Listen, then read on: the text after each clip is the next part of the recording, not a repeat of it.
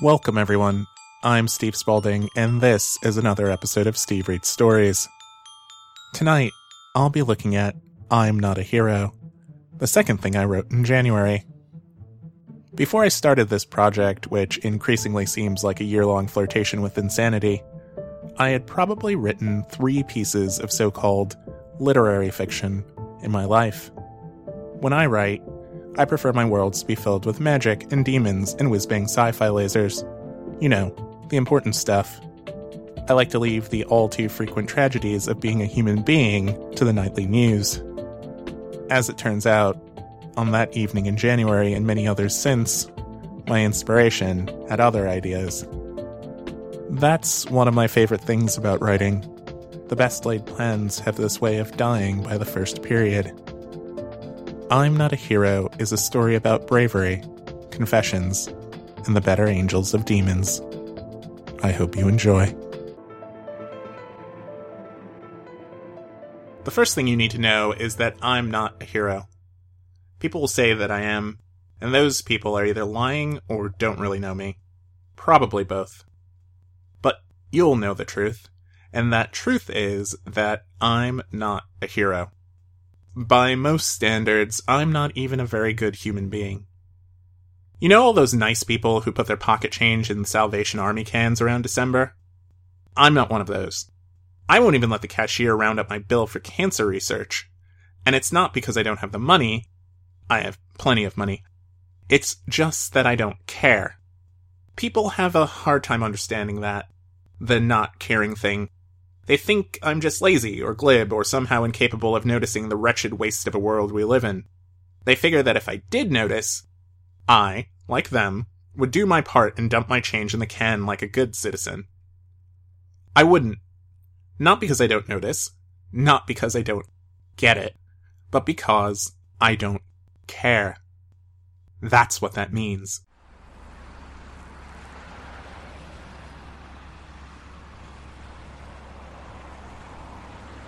I cheat on my wife, and I have for years. The woman I cheat with isn't even all that pretty. I'd love to give you some reasonable sounding justification for why I decided to do it. Something she did, or something I needed, or something the woman it grosses me out to call my mistress made me feel. But I don't have one. I was out on the town one night, and it was her or the strip club. And unfortunately, I didn't have any cash on me. The reason we've kept it going for so many years is that I was too stupid not to give out my cell phone number post coitus, and I'm too spineless to break it off with her now and take the consequences. Divorces are expensive. If I could do it all over again, I would have just brought the $50 from my sock drawer that night.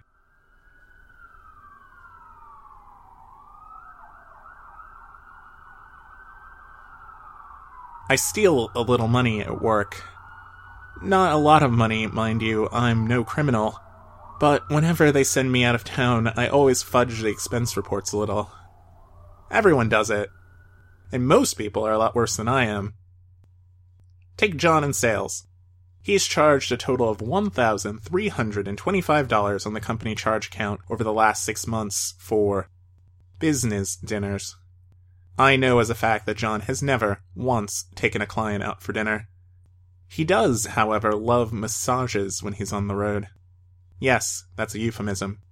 Yes, I think he's a disgusting pig. No, I don't see the irony. Last week I submitted a memo to corporate governance about him. It'll take them months to unwind his creative accounting, and while they're doing that, I won't have to worry about them breathing down my neck anymore. Well, I guess I don't have to worry much about that anyway.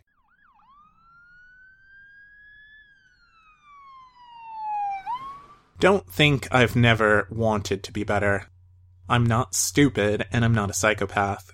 But being good is a full time job and I just don't have the patience for it. I tried a little in college petitions and causes and protests and whatever. But vodka was always more fun it's how I met my wife. The vodka, not the protests. After that, I just sort of threw in the towel. And you know what? Who really cares? Seriously, ask yourself, who really cares? I'll wait. Here's a hint. No one.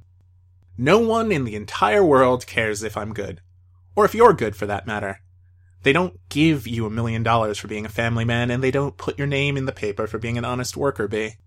The saddest of all of the sad things about this blasted little chunk of iron and oxygen we live on is that people like me, broken, sad, angry people who've never done anything for anyone and haven't even cared to try, walk happily next to the good and righteous, and no one even notices.